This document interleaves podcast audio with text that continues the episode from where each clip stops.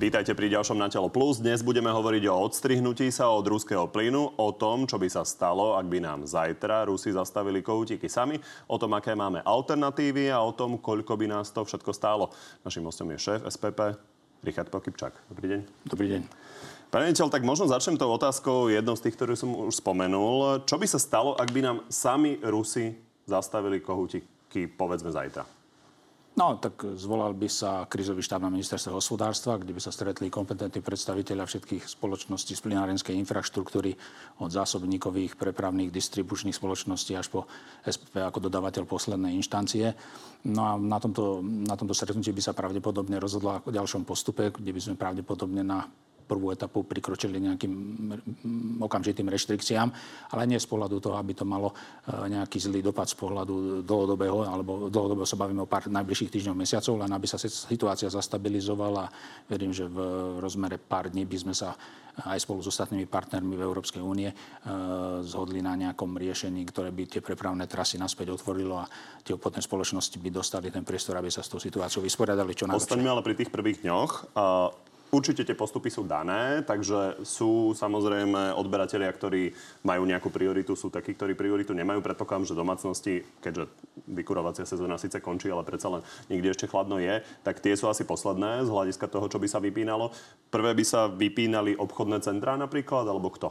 No, treba si povedať, že domácnosti sa ani vypnúť nedajú. Vy máte v domácnostiach meradlo tzv. typu C, to je meradlo, ktoré sa robí fyzicky odpočet raz ročne, tým pádom tam nie je možnosť diaľkovo odpojiť toho odberateľa, preto domácnosti sú neodpojiteľné z tohto pohľadu. Jedine, že by sa odpájali celé sídliska, ale tam určite nesmerujeme. Čiže domácnosti sa to nejakým spôsobom nedotkne. To, kde reálne viete usporiť, keďže nie je ani vykurovacia sezóna a nemôžete sporiť na vykurovanie firiem a podnikov, je reálna technická spotreba.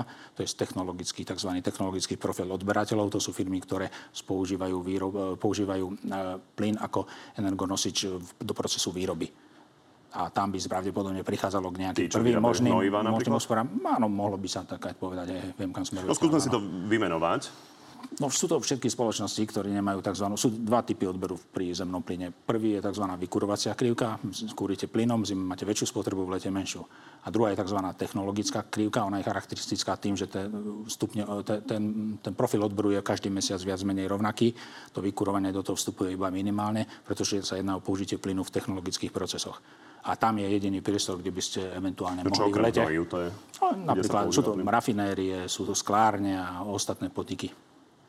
Určite chemický priemysel, sklárne, môžu to byť hutnické. Nejaké. On ten priemysel je asi dosť podstatný, Áno. lebo on tvorí 40% vlastne celkovej spotreby plynu na Slovensku. No táto krivka nie je až taká vysoká. Spotreba zemného plynu na Slovensku je nejakých 5,2 eh, miliardy eh, kubíkov a, a táto spotreba je niekde na úrovni 1,5 miliardy Eh, kubíkov, ak sa bavíme o tej technologickej spotrebe. No a čo ľudí zaujíma určite najviac, sú ceny. A toto je teda vízia Roberta Fica. Zabávajte sa na tomto, na tomto a na tomto, ale nemyslíte na to, že nás o rok možno čaká o 200 alebo 300 drahší plyn. Toto sa môže stať? Môže sa stať, len treba ešte povedať, že momentálne sme v situácii, že sa cena zemného plynu pre ďalší rok ešte stále tvorí to obdobie, ktoré pred nami je ešte e, prakticky úplne identické s tým, ktoré máme za sebou, takže tá finálna cena ešte len bude známa na konci septembra. Čo by sa muselo stať, aby cena plynu stúpla o 200-300 No cena by musela stúpať ďalej. Tomu rozumiem, ale aké udalosti? No tak... E... Samotné vypnutie napríklad, či už dobrovoľné alebo nedobrovoľné od ruského plynu, by to spôsobilo? To, to, to nebezpečenstvo toho vypnutia ruského plynu je už v tých produktoch nacenené. Čiže ak príde k tomu, že by sa ruský plyn vypol, tak to, čo, teda, že by prišlo k prerušeniu, to, čo určite porastú, sú spotové ceny. Spotové ceny ale nie sú ceny, ktoré vstupujú do regulovanej ceny pre slovanské domácnosti. Tam vstupuje tzv. forwardový produkt, volá sa to kalendárny rok kalendárny rok sám zo svojej podstaty je menej nachylný na, ceny, na nejaké... Na nejaké to sú dehedové ceny. Áno, to sú tie extrémne. Vy? My nakupujeme, čo sa týka našich nákupných kontraktov, to tu nebudem Jasne, nejde teraz samozrejme špecificky o SPP, ale obchodníci, ktorí to následne predávajú zákazníkom, ale to sa robí uh, o tá, rok, tá situácia, dva, áno, tá, tá skôr, situácia, aj trošku, prejavuje sa to neskôr. Áno, áno, len je to trochu iné lebo tá minuloročná situácia... Ale a spoty nie sú úplne ako e, to najobvyklejšie slovo, ktoré bežne ľudia Máme to reálne, reálne to, čo, reálne to, čo... Prvá sú produkty v budúcnosti, spod je dnešná cena zemného plynu, za čo sa dnes odoberá. Vzhľadom na to, vzhľadom na to že minulý rok sme tu mali ten nárast tej ceny e, významný, však to bolo niečo, čo tu ešte nikdy nebolo, firmy, ktoré nemali zahedžované tieto odbery, to nemali nakúpenú dopredu tú fixnú cenu, tak jak sa tvorí ten vzorec, ktorý nastavil Úrad pre reguláciu sieťových odvetví, chodili na ten denný trh, kde tá cena bola vysoká. Oni to neustáli a skončili. To znamená, že dnes tu máme inú situáciu. Dnes sú tu firmy, ktoré ustali to obdobie a to mohli ustať len tie firmy, ktoré mali nakúpené ten zemný plyn, správali sa zodpovedne a správajú sa zodpovedne aj v terajšom období, preto na nich ten dopad tých vysokých denných cien nebude taký enormný to ako na tých seba? Tak, lebo je to realita. Na druhej strane asi nepredstaviteľné, že by SPP nakupoval denne plyn a posúval ho potom ďalej domácnostiam. A Európa spozornila, keď Rusi povedali, že ho e, plyn zastavia Bulharom a Poliakom. Aká je pravdepodobnosť, že sa to stane nám? Tak tam treba predovšetkým dostať jasnú a zrozumiteľnú informáciu zo strany Európskej komisie, lebo tie informácie nejaké prichádzajú, dosť často sa menia aj tie názory, tak by sme boli radi, aby sme dostali finálne, finálne vysvetlenie, či kde, ako prichádza, prichádza k porušeniu sankcií, ak vôbec a ak, Od ako treba... komisii presne, eh, Uršuli von der Leyen sme si teda vypočuli, že tá transakcia, čiže by sme si otvorili dva účty v Gazprombanke, jeden eurový, jeden rublový a že by sa to premienialo, že by malo byť porušením sankcií? Samotné otvorenie účtov nie je porušenie sankcií, lebo samotný Gazprom, uh, Gazprombanka nie je na sankčnom zozname, čiže vy si tam tie účty otvoriť môžete. Máme ide, taký účet? Ide, ide, ide, nie, nie, nemáme taký účet. E, tie účty otvára, otvára Gazprom pre nás, vy ich reálne aktivujete, my sme zatiaľ žiadny takýto účet neaktivovali. Čo si treba povedať je, že to, čo je teoreticky pod otázkou tých sankcií, je ten samotný mechanizmus zmeny eura na, rublo, na ruble a to predovšetkým preto, že tou bankou, ktorá uskutočňuje tento mechanizmus, je Ruská centrálna národná banka a tá na tom sankčnom zozname je. Takže tam si treba vyjasniť, kedy je ukončená povinnosť kedy je splnená povinnosť odberateľa, to je napríklad SPP, z pohľadu, z pohľadu toho zmluvného vzťahu, pretože pokiaľ by bolo pri, tom, pri tej úrade v tom eurovom účte, už tie ďalšie mechanizmy sú mimo nás. Pokiaľ by to malo byť až pri tej rublovej úrade, tak tam by teoreticky prichádzalo porušeniu sankcií. Takže čaká sa na jasné vysvetlenie, jasnú inštrukciu, aby sme sa my vedeli k tomu Ešte sa k tomu dostaneme aj, čo hovorí k tomu Richard Sulik. Poďme sa ale pozrieť, čo hovorí polský premiér Moraviecky i apelujeme do všetkých. Apelujeme na všetkých našich partnerov v EÚ, nie len aby nezaplatili za plyn v rubloch, ale predovšetkým, aby sme vytvorili špeciálny colný mechanizmus pre plyn a ropu z Ruska. Moskve by to znemožnilo ovládnuť iné trhy. I ropę ze strony, płynącą ze strony Rosji. Čo na to hovoríte? Tak Poliaci sú v trochu inej situácii ako my. Predovšetkým ten dlhodobý kontrakt tento rok končil oni aj verejne deklarovali, že nemajú záujem ho predlžiť ani ho nejak renegociovať. Čiže tam len prišlo, by som povedal, k skôršemu ukončeniu tohto vzťahu. Neposudzujem tú formu, len no, z pohľadu týchto vývoja tých udalostí Isté, že im sa to podstatne jednoduchšie hovorí, keďže sú primorská krajina, majú vybudovaný terminál, ďalší tam čo skoro otvoria ten plávajúci FSRU, ako je na tom ostrove Krk. My s nimi budujeme prepojenie, my, my aby sme to okrem mohli čiže, čiže, čiže, čiže áno, len nie jedná sa iba o prepojenie a o tú fyzickú kapacitu prepojenia, ktorá je dostatočná, ale jedná sa aj o samotný zdroj zemného plynu, ktorý cez tú kapacitu musí prúdiť. To prepojenie, ak sa nemýlim, tak by kapacitne vlastne stačilo na to, áno, aby to, celá to, kapacita je to, Slovenska je to, je to, áno, je to pretiekla tým plynovodom. Áno, áno, je to tak je to tak, ale to je technická kapacita, potom musíte mať ten plyn. To znamená, že musíte mať dostatočnú kapacitu v, v termináli, alebo musí byť aj nejaký iný zdroj, cez ktorý, ktorý, vám, ktorý viete cez Polsko prepraviť na Slovensko. Tomu len, že sa ešte dostaneme, ale ostaňme teda pri tejto téme e, Bulharska a Poľska. E, napríklad Bulharsko, mýlim sa, že je oveľa ľahšie vypnúť ako Slovensko vzhľadom na to, že nie je také dôležité z pohľadu tranzitu? Lebo keď vypnete Slovensko, tak vypínate vlastne aj zákazníkov ďalej na západ, nie? Mm, nie, nie, nie je to tak, pretože treba rozdeľovať a odlišovať medzi SPP dodávateľom zemného plynu a napríklad spoločnosťou Eustream, ktorá je prepravná spoločnosť a ona má kontrakty na prepravu zemného plynu s Gazpromom, tie nie sú v našom vlastníctve, čiže prípadné vypnutie SPP neznamená, že sa nebude prepravovať plyn ďalej.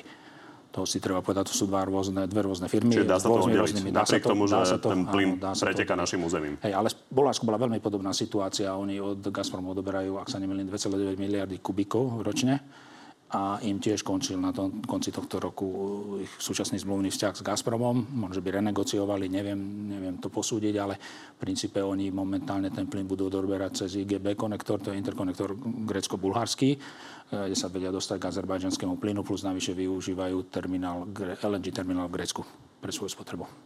Prečo to Vladimír Putin urobil, to vyhlásenie? Teraz to vyhlásenie o tých rubloch, myslíte? O e, vypnutí týchto dvoch krajín neviem to posúdiť. No, to je informácia, ktorú sme tomu, aby zaplatili. zvýšil napríklad tej, cenu ruského plynu? Tej, ale veď hovorím, to, to plynu ako takého? Ja nemyslím že tá cena stúpla z pohľadu spotu na deň, dva, vrátila sa naspäť, čiže nemyslím že to by bol ten záujem. Hovorím, týmto krajinám končil ten zmluvný vzťah tak či tak na konci roku. Čiže sa možno, že treba aj pozerať to optikou, že tam e, sa bavili o možno 5 ešte mesiacoch dodávky. Hej. Takže asi tak, ale ja to neviem posúdiť. Dobre, poďme ešte teda uh, si doriešiť ruble a eurá a účty. Toto povedal o 20. maji, čo je vlastne kritický dátum z hľadiska toho, že vtedy máme uh, opäť uh, zaplatiť za ten plyn. Richard Sulik. Sme teraz v komfortnej situácii, počkáme, ako sa situácia vyvinie, počkáme, čo spravia iné krajiny a preto nechcem teraz verejne hovoriť prakticky nič k týmto platobným modalitám z obavy, že by nás to mohlo poškodiť. Čo teda urobíme toho 20. mája? No, počkáme si na stanovisko Európskej komisie a budeme postupovať v súlade s ostatnými európskymi partnermi.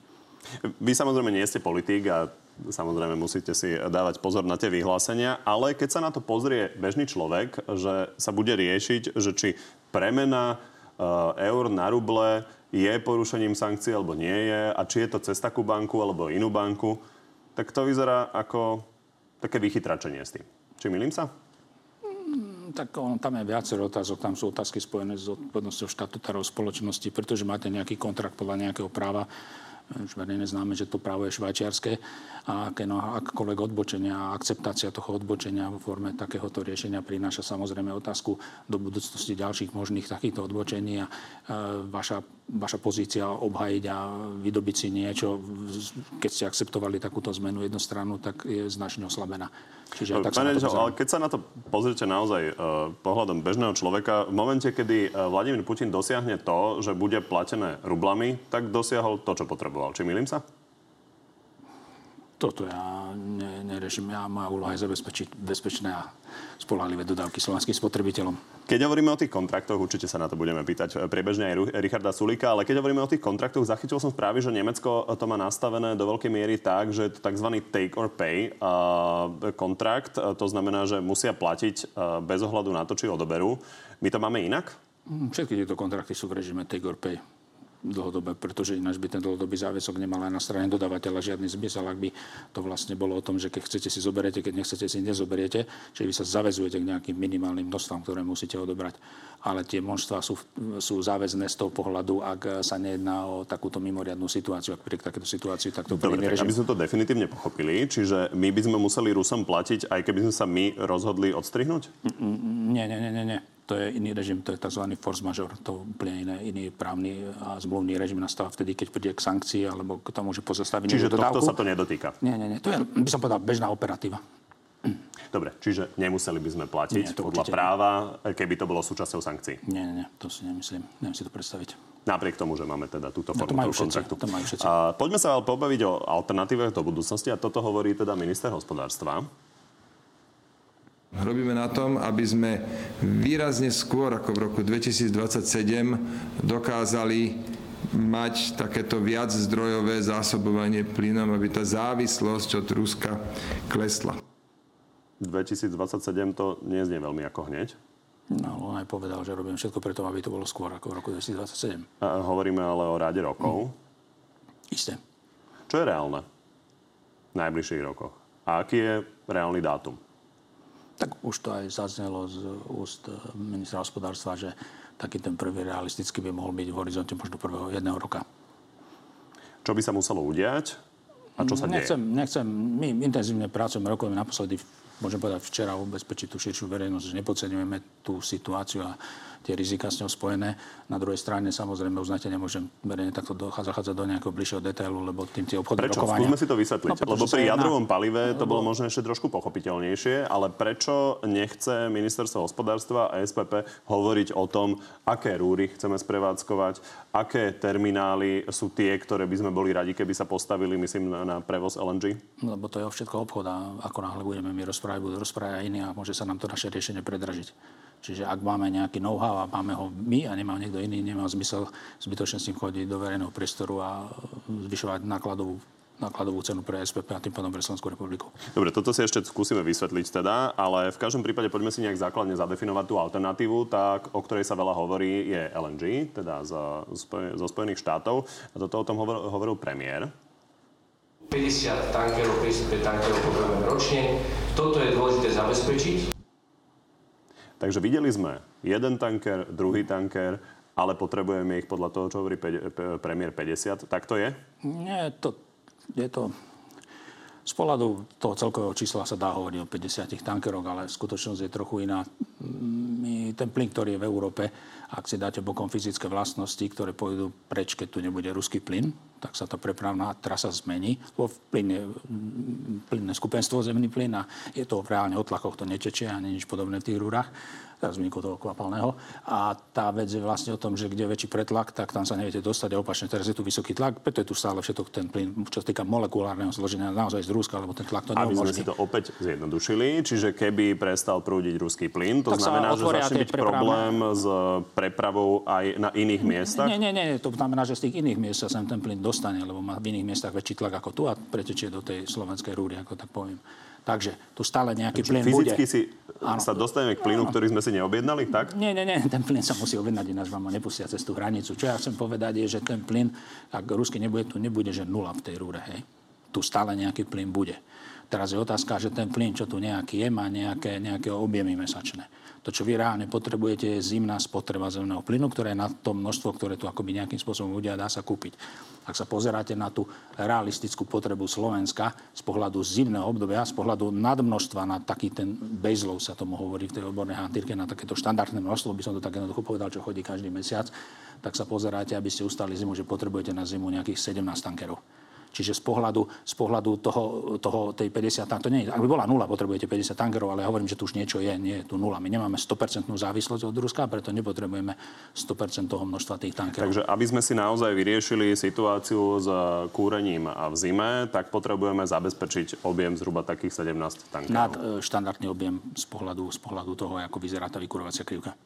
Tam si treba vysvetliť, že to, čo sme realizovali cez Chorvátsko, kde nám prečerpali tie tankery a teda natlačili nám to uh, do našej rúry, uh, tak tam je, ak sa nemýlim, kapacita nejakých do troch uh, miliard kubíkov. 2,9 miliardy kubíkov je tam kapacita. A naša je 5,5 ste hovorili, čo minieme, čiže cez to Chorvátsko to nedostaneme. Dostaneme čas cez Chorvátsko. 29 je tých terminálov, ak sa nemýlim, v Európe. Môže byť ďalšie sa stávajú, hej. Čiže teraz je vlastne vašim cieľom zazmluvniť čo najviac kapacít v tých zvyšných 29? Čo skoro príde ďalší tanker a bude to v inom termináli, budete vidieť. Cez Polsko? Mm, cez Polsko nie, lebo tam nie je ešte ten interkonektor so Slovenskom. Čiže nie, nie jedná sa o Polsko. A vašim cieľom, teda, aby sme tomu definitívne rozumeli, je to aj úloha od premiéra, je sem dostať naozaj tých 17 tankerov a vyriešiť tak slovenskú situáciu. My sme hlavný dodávateľ zemného plynu na Slovensku, dodávateľ poslednej inštancie. V týchto dňoch my riešime otázku, ak by prišlo k vypnutiu tak aby sme boli dostatočne pripravení, čo najlepšie pripravení na tú situáciu zvládnuť. Preto aj objednávame tie tankery a preto objednávame aj ďalšie, ďalšie, ďalšie zdroje zemného plynu, aby ak tej situácii príde, sme neostali na tom, že nemáme v tej rúre vôbec nič. No a aby sme teda rozumeli, ako to máte rozložené z vašich snách, čiže neriešite to, ako sem dostať azerbajdžanský plyn napríklad, Nie, ale primárne, primárne sa zaoberáte tým, ako vyriešiť teda situáciu cez ten skvapalnený. No ten azerbajdžanský plyn by sa išiel takou takou dlhou trasou cez toľko krajín, čo znamená toľko prepravných kapacít, že by sme museli rokovať s, toľkým, s toľkými spoločnosťami, že to nepripadá časovo efektívne. Ako kúpiť, ako kúpiť jednoducho loď a ísť cez jednu, dve krajiny miesto toho, že pôjdete cez 5-7 krajín. Je jasné, že ak by to šlo k nejakým výpadkom, tak bude obrovský záujem o tie lode sme schopní to teda zabezpečiť? My už máme nejaké, nejaké rokovania za sebou, máme nejaké nejaké mm, garancie za predpokladu, že sa neuzavrú krajiny do seba. To stále treba povedať, vnútrozemská krajina, koláhne sa krajinu zavrú, tak je koniec, nedá sa ten plyn doniesť. Čiže to je tá solidarita, čo ja požadujem a my požadujeme SPP, aby ostali otvorené hranice. Inými slovami, keď nám vyložia uh, aby niekde pustili plyn v prístave, musí sa ešte dostať na Slovensko? Áno, presne tak. A to tých našich rokovaní si trúfnem povedať, že máme vyriešené otázky spojené s tým baseloadom a teraz sa už sústredujeme na tie, na tie nadbytočné množstva. Áno, máte pravdu, ak dojde k tej situácii, že by sa vypol ten plyn, tak ten dopyt násobne stupne u všetkých a tá situácia bude o to náročnejšia. Preto je takto akoby dopredu porovnaní s ostatnými spoločnosť reaguje a pripravuje sa na ten najhorší možný scenár. Ešte sa zastavíme pri ďalších alternatívach. Domáce zdroje zdalo sa mi minimálne doteraz, že to, čo sa ťažilo na záhorí, tak to boli naozaj bezvýznamné množstva. Ale keď som videl tabulky, tak to vyzerá, že v 2024, že by sme vedeli 250 miliónov metrov kubických e, už vyťažiť, o rok neskôr 600, čo je už vlastne 11-12% celkovej spotreby Slovenska. Čiže toto je tiež alternatíva, ako vyriešiť našu energetickú bezpečnosť? Je to určite alternatíva pre rok 2024 a ďalej. Z pohľadu dnešných dní to samozrejme nemá tú potrebnú prioritu, ako záňať ten objem, ktorý je disponibilný na trhu. Tomu rozumiem, o tom sme sa bavili a zastavme sa teda ešte pri nejakom tom výhľade. Čiže koľko by si Slovensko vedelo vyťažiť plynu? Aké máme tie možné teoretické kapacity? Tak to je skôr otázka na kolegov z nafty, ktorí sa zaoberajú reálne tú ťažbou, ale z tých informácií, čo mám. Ale toto bude, toto bude asi strop tých nejakých 10%. Nejakých 10% tej slovenskej spotreby sme vedeli zabezpečiť takto. Ešte zdá sa, že pomerne slušný potenciál by mohol mať bioplyn. To je opäť e, nejakých 5-10%, čo by sme si vedeli vyrobiť?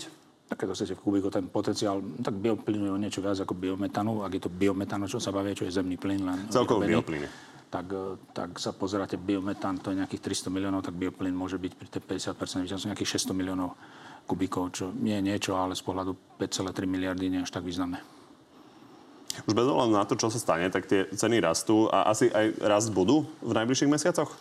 No tak teraz na tých troch pretrváva taká, mm, taká tá byčia nálada, jak sa hovorí v angličtine, ale tie trhy sa skôr pozerajú na tie rizika E, spojené s tou neistotou akoby na nejaké ubezpečenia toho, že sa tá, toho, že sa tá situácia zlepší. Takže áno, je tu skôr potenciál na nejaký možný náraz. Je to tak, že kým neskončí vojna na Ukrajine, tak tie ceny plynu budú veľmi vysoké? Tie, tie ceny, tie ceny e, vo výhľade, akoby tie ročné ceny na rok 2023, 2024, 2025 nemajú klesajúcu tendenciu. Čiže napriek tomu konfliktu ten trh si myslí, že tá cena bude klesať, lebo ako náhle to dojde k tej situácii, že sa postavia tie ďalšie LNG terminály a to bude celá zmena, najväčšia zmena toho, čo sa udeje v energetike, si ja osobne myslím, môžem sa samozrejme miliť, je, že sa ten obchodovanie presunie na lode, podobne ako ropa. A aj ten zemný plyn bude cez to LNG, sami, sám Gazprom exportuje LNG, si treba povedať, a tá rast, krivka je obrovská rastúca ten ich záujem je eminentný a evidentne to bude aj pre nich potom už jediná cesta do budúcnosti, lebo ten LNG terminál vám dáva tú možnosť, že keď máte dlhodobý vzťah s niekým na LNG báze, ak sa on rozhodne, že vám niečo nedodá, keď máte terminál a tú prepravnú rúru, tak si kúpite tú loď niekde inde a pohľadu bezpečnosti ste na tom podstatne lepšie, ak máte jednu rúru, ktorá ide len k nemu a na tej druhej strane len ona, nikto iný. Čiže, Základná čiže... otázka, ktorú si veľa bežných ľudí kladie a napokon nastolujú to aj politici, je, že keď budeme americký plyn dovážať, ťažať, tak to bude oveľa, oveľa drahšie. Má to logiku v tom, že sa to náročnejšie ťaží. Navyše to musí ešte prepraviť tankermi, ktoré sú samozrejme drahšie ako preprava cez potrubie. Takže máme čakať, že toto nám zdvojnásobí cenu? Treba si povedať, oproti že... kľudovým časom, nemyslím oproti tomu, čo zažívame dnes. No, to, si, to si nemyslím a poviem, poviem prečo, lebo práve to není o tom, že či je ten plyn americký, aký je LNG plyn, vy ho kupujete tam, kde je najlacnejší, či je to Amerika, Egypt, Katar to nejakým spôsobom ako obchodná firma neriešite. To nie je o tom, že si vyberáte plyn geopoliticky, ale cenovo. Čo sa týka tej ceny toho zemného plynu, vy máte ten, ten, tú, ten odkaz na tú referenciu na tú európsku burzovú cenu. Hej? Keď si povieme, že toto je tá burzová cena, tak keď kupujete ten plyn z, teda zo Spojených štátov, tak vy si požadujete, aby z tej burzovej ceny bola zľava vo výške dopravy. Hej? Pretože pokiaľ viete kúpiť cen, plyn za burzovú cenu, nemá pre vás zmysel kupovať LNG, lebo si ho kúpite rovno na tej burze. Takže aby on bol konkurencieschopný, on musí byť niekde pod úrovne tej ceny, ceny na tej burze. Čiže vy tam dostávate zľavu. To znamená, že táto zľava je vo výške prepravných nákladov súvisiacich s prepravou toho zemného plynu. Čiže na konci ten plyn, či už je ten potrubný, alebo je to ten LNG, má stále tú cenu toho, toho burzového indexu úplne rovnakú. Čiže keď niekto povie, že ten americký plyn nám oveľa zvýši Nie, to, čo ceny zvýši, kúrenia, to, čo, to, čo môže tak zvýšiť, pravdu? Nie, to, čo môže zvýšiť ceny kúrenia, je cena na tom európskom trhu so zemným plynom. Tá je, čo predurčuje. To, čo hovorím, že tá cena je dnes 98 eur na tom dennom trhu. Z pohľadu kalendárnych rokov to je nejakých 70, 40, 30, až to pada dole. To, čo som hovoril, že v tom výhľade to pada. Že to sú ceny, s ktorými narábate a o tom, ako sú dobrí tí ľudia, ktorí s tými cenami narábajú, obchodujú, máte hospodársky výsledok a v prípade teda SPP ako štátnej firmy aj e, sa ten výsledok nalieva do knih Slovenskej republiky. No, tie ceny sú pomerne vysoké. Vláda sa chválila tým, že zmrazila ceny elektriny. Keby e, s niečím podobným e, prišli za vami zmraziť cenu plynu na dva roky, čo by ste im povedali? Ja e, sa nepozerám na to optikou zmrazovania cen, ja sa pozerám vždy na to optikou najlepšieho možného obchodného rozhodnutia a to najlepšie možné obchodné rozhodnutie je zbaviť sa toho inverzného spredu. To je spred, ktorý vlastne teraz je tým hlavným driverom tých vysokých cien a to je rozdiel medzi aktuálnou zimou a tým ďalším letným obdobím. To je to, čo zvyšuje tú cenu na tých burzových trhoch, lebo na konci dňa je to ten burzový trh a ťažko sa vyniete tej presnej definícii toho, ak tomu chcete reálne pochopiť, čo je za tým Dobre, tomu rozumiem, ale to e, nevyriešime my zo Slovenska. A, no ale vieme to vyriešiť aj my zo Slovenska, pretože ako? si to nekúpime ten neverzný spred do našich kníh, pretože by sme neboli hodní tej práce, čo robíme, ak by sme natvrdo nakupovali drahšie, keď sa kúpovať ľahšie. Dobre. V každom prípade, keď sa pozrieme na to, s čím prichádzajú politici, nie je to inverzný spred, je to napríklad toto, čo navrhol Richard Sulik. Ja osobne by som si vedel predstaviť v prípade cien plynu pre domácnosti na rok alebo na dva roky nulovú DPH, to by spravilo veľmi veľa. Stačilo by škrtnutie DPH pre domácnosti na to, aby nestúpla cena plynu? Mm, závisí o to, aká bude tá výsledná cena plynu na konci toho výpočtového To chyby, ale vy máte nejaké modelovania? Tak my máme a my hovoríme, tak ja nechcem diskutovať o zvýšení, znižení ceny, okrem toho na nás by to nemalo nejaký dopad, lebo tu daň z pridanej hodnoty nemáme, nemáme s žiadny nejaký príjem, čiže či je alebo nie daň z pridanej hodnoty pre ľubovoľného dodávateľa nehrá rolu. Pri ro, rolu tá finálna výsledná cena, tá finálna výsledná cena musí byť reálna, ja rozumiem, trhová. že vy sa snažíte hovoriť za, za vlastnú firmu, ale na druhej strane e, my vás tu máme kvôli tomu, že viete povedať naozaj o plyne veľa. Takže pýtame sa o tej reálnej cene, keď sa bavíme, či tá DPH by s tým vedela pohnúť natoľko, že by sa to neprejavilo na účtoch? V kombinácii s ostatnými možnosťami by to určite nemuselo byť také zlé, ako to vyzerá na prvý pohľad. To, to bolo veľmi neurčitá odpoveď. Čiže znie to ako áno? Ja si myslím, že to môže pomôcť. To stále nebolo celkom áno, ale uzavrime to podobne, ako sme začali a to je tým, čo by sa vlastne teda uh, stalo, keby sme náhle prišli o ruský plyn. Vy priznávate, že nebolo by možné na 100% vlastne nahradiť uh, celú tú kapacitu. A nakoľko ale by bolo možné ju nahradiť? Tak uh, to je otázka, otázka tej európskej solidarity. Pokiaľ sa na to pozeráme, ak by dnes zastavil Rus všetko sa na, najprv z pohľadu Európy. No koľko by nám chýbalo. Ale to je otázka, zastaviť celú Európu alebo zastaviť len Slovensko, lebo to všetko so všetkým súvisí. Rozumiem, je to zložité čiže, a môže čiže sa, nedá sa, sa stať naozaj čokoľvek, ale treba ak sa zrozumiteľne pobaviť o nejakých alternatívach. Ak tu najhorší scenár, že sa zastaví celá Európska únia, teda celá Európska únia, ako odoberá zemný plyn, tak sa pozeráme na scenár, ak bude solidarita a nebudú zatvorené tie hranice a neajú e, tá politická a európska reprezentácia, tie obchodné firmy, ktoré to vedia naozaj najlepšie, to môžem povedať, sa s tým nejak vysporiadať, tak tá priemerná, prie, bude chýbať cemný plyn zime, to si treba na rovinu povedať a to sa pozeráte na nejakých v európskom meradle 15-percentný priemer. Ako náhle nepríde k solidarite a krajiny sa začnú zatvárať do seba. Čiže mali by sme o 15 plynu menej celá ako celá únia. Celá únia, áno. Oproti tomu, čo potrebujeme. Určite áno. Čiže s tým by sa vedela Únia, ak by sa nepohádala a nezačala by zatvárať plynové hranice, vysporiadať? Je tam veľa keby, ale ak teda keby, keby sa zmotnili a naozaj by boli krajiny, sú krajiny, ktoré sú na tom lepšie. Hej, no, ktoré dobre, nie sú by ste čakali vy, keby sa oni, toto stalo? Ja potreb, my potrebujeme len jedno. No, my potrebujeme, aby sa nezavreli hranice. Teraz hovorím o hraniciach na prepravu zemného plynu pokiaľ nehajú otvorené hranice na prepravu zemného plynu, že nepríde k zastaveniam kohutíkov medzi tými jednotlivými krajinami, dokážeme sa s tým vysporiadať celkom prirodzene určite lepšie, keď v takej situácii začne prichádzať či už celkovo, to je bez akékoľvek diskusie, alebo u jednotlivých krajín. Že potrebujeme, aby bol zabezpečený dostatočný prietok v okolitých krajinách pre Slovenskú republiku. Chápem. Vy ste ale už hovorili bližšie košela ako kabát, a, takže viete si predstaviť, vzhľadom na to, že sme napríklad počuli už správy, že majú problém slovenské cementárne e, s dodávkou polského českého uhlia a tam tá situácia vôbec nie je taká akutná, a, že by vo finále vedela Únia jednať spolu? Ja verím, že ten projekt hádam neskončí na tom, že nebudeme solidárni v takýchto ťažkých časoch, keď o tej solidarite toľko hovoríme. Z druhej strany my sa aj pripravujeme na takýto scenár, lebo tá naša práca je práca s rizikami a práve preto prichádzajú tie lode a prichádza aj ďalší a ďalší zemný plyn, aby ak by už prišlo úplne k najhorším katastrofickým scenárom, Slovensko bolo na tom lepšie, ako keď to neurobíme. Prežijeme v teple zimu? Ja pevne verím, že sa s tým vysporiadame. Poďme ešte na divácké otázky. Martin má pomerne zložitú. Kedy klesne cena plynu? Keď sa nám vyparí cenotvorby tzv. inverzný spread, ak chce Martin vedieť, uh, tie okolnosti tých zvýšených cien, uh, ono ich viacero, ale svojím spôsobom ten hlavný driver je, tradery to volajú inverzný spread a to je vlastne rozdiel medzi zimou a nadchádzajúcim letom to, čo sa nám teraz ešte aj trošku namotalo, e, vyššie ceny toho leta samotného vzhľadom na tú neistotu aj ako budú vyzerať dodávky zemného plynu aj v najbližšom období budúceho roka. Čiže inými slovami, keď budú naplnené zásobníky, tak bude cena nižšia? A nemyslím si, že to má čo s naplnením zásobníkov, lebo je to vlastne rozdiel voči krátkej ceny, voči ďalšie. To sú skôr také tradingové špeciality, ktorým treba dobre, dobre rozumieť. Poďme, poďme dobre trošku rozumieť. ďalej od tradingových špecialit a skúsme Martinovi odpovedať čo najjasnejšie a najpochopiteľnejšie. Takže kedy môže klesnúť cena plynu? Mm, na toto neexistuje jednoduchá odpoveď, lebo to je ešte z kryštálovej gule. Čo sú najdôležitejšie faktory?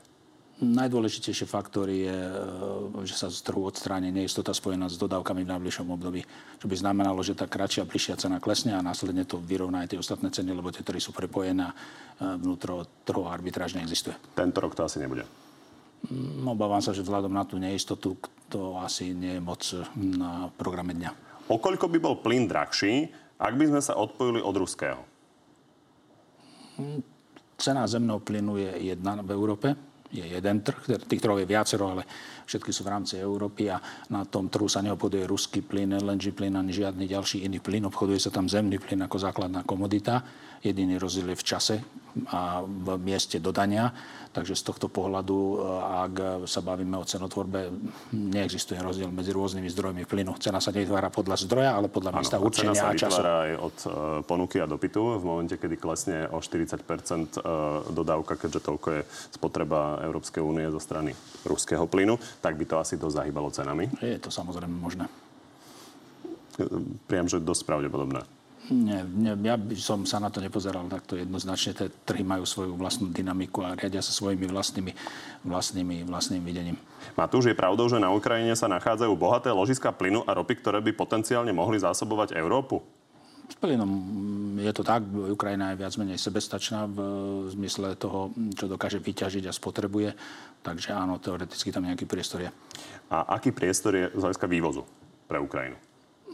Ukrajina by vedela vyvážať ten zemný plyn, ale tak tam si myslím, že otázka teraz skôr stojí úplne ináč ako nejaké exportné možnosti. Momentálne áno, ale keď si povieme nejaký potenciál Ukrajiny, tak e, Ukrajina má taký potenciál ako Ukrajina 20% má skôr, Ruska Ukra- alebo nie, nie, 10%? Ukra- Ukra- Ukrajina má skôr ten potenciál byť sebestačná ako skôr byť nejakým silným, čistým exportérom zemného plynu.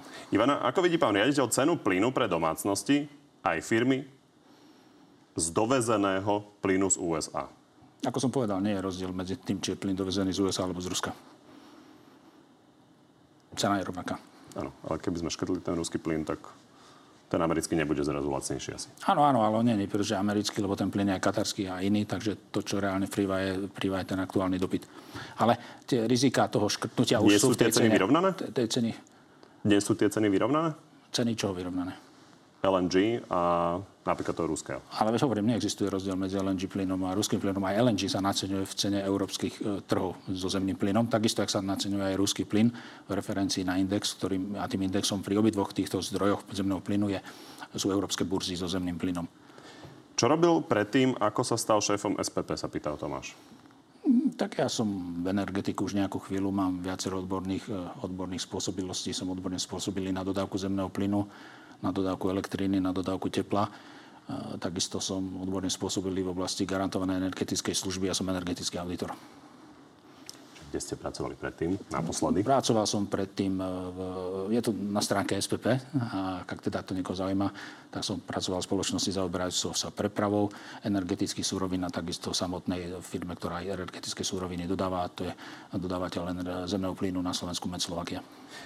Čo by sa stalo, ak by, sa, ak by sme sa okamžite odstrihli od ruského plynu? Tak viem si živo predstaviť tú situáciu, tú, tú, to obrovské pnutie, čo by bolo. Osobne sa obávam, že v prvej vlne tie krajiny zareagujú košela bližšie ako kabata, začnú sa uzatvárať do seba. Verím, že ale v priebehu pár dní sa vráti ten zdravý rozum a nastúpi tá tzv. toľko diskutovaná európska solidarita vo forme otvorenia prepravných trás naspäť a tým pádom sa tie obchodné spoločnosti už tým môžu nejak lepšie, lepšie popasovať, čo aj priniesie nejaké určité, určité ukludnenie, čo, čo sa týka cien aj, aj objemov. Ak by zajtra ku nám prestal prúdiť ruský plyn, čo by to pre nás znamenalo? No tak určite by zasadal krízový štát na ministerstve hospodárstva a prijali by sa nevyhnutné opatrenia. Čiže škrty pre tých, čo najmenej ten plyn potrebujú? Asi v tej prvej etape áno, ale ja poviem za seba, našim cieľom nie sú škrty. Našim cieľom je dodávka zemného plynu, takže aj preto tie nákupy tých tankerov teraz a aj iné riešenia, ktoré už teraz máme pripravené v talóne a čo skoro ich budeme komunikovať, ktoré majú priniesť tú bezpečnosť dodávok aj pre prípad, ak by prišlo, e, prišlo k tomu prerušeniu zo strany Ruska. Viktor, nebudeme po odstrihnutí sa od ruského plynu odoberať iba sprostredkovaný ruský plyn? No nie, že keď ten plyn nebude, tak iný nebude. E, rozumiete tomu, že ruský plyn sa dá doviesť na Slovensku samozrejme aj inak, e, ako cez tie naše plynovody? Takže k tomu smeruje otázka, či to nebude nejakou obklúkou a prečerpávaním? to bude vyzerať tak, ako to bude v tej chvíli vyzerať. Ťažko povedať, lebo tu by ste museli špecifikovať, koho odstavia, koho neodstavia, aby som vedel presne povedať, či ten plyn bude pre fyzikálne vlastnosti tlaku, e, ten ruský alebo niektorý nejaký iný. Dobre, Viktor sa asi pýta na to, či to nebude iba na oko. Nemôže to byť na oko. Bude, bude, bude, bude plyn taký, ktorý v tej chvíli bude ten väčšinový v tom prepravnom potrubí. Tak vám ďakujem, že ste prišli. Rado sa stalo. Z dnešného Na telo plus je to všetko. Pri ďalšom sa vidíme opäť v útorok o 14. na životu na TV novinách alebo si nás nájdete v archíve a na podcastoch. Príjemné popoludne ešte.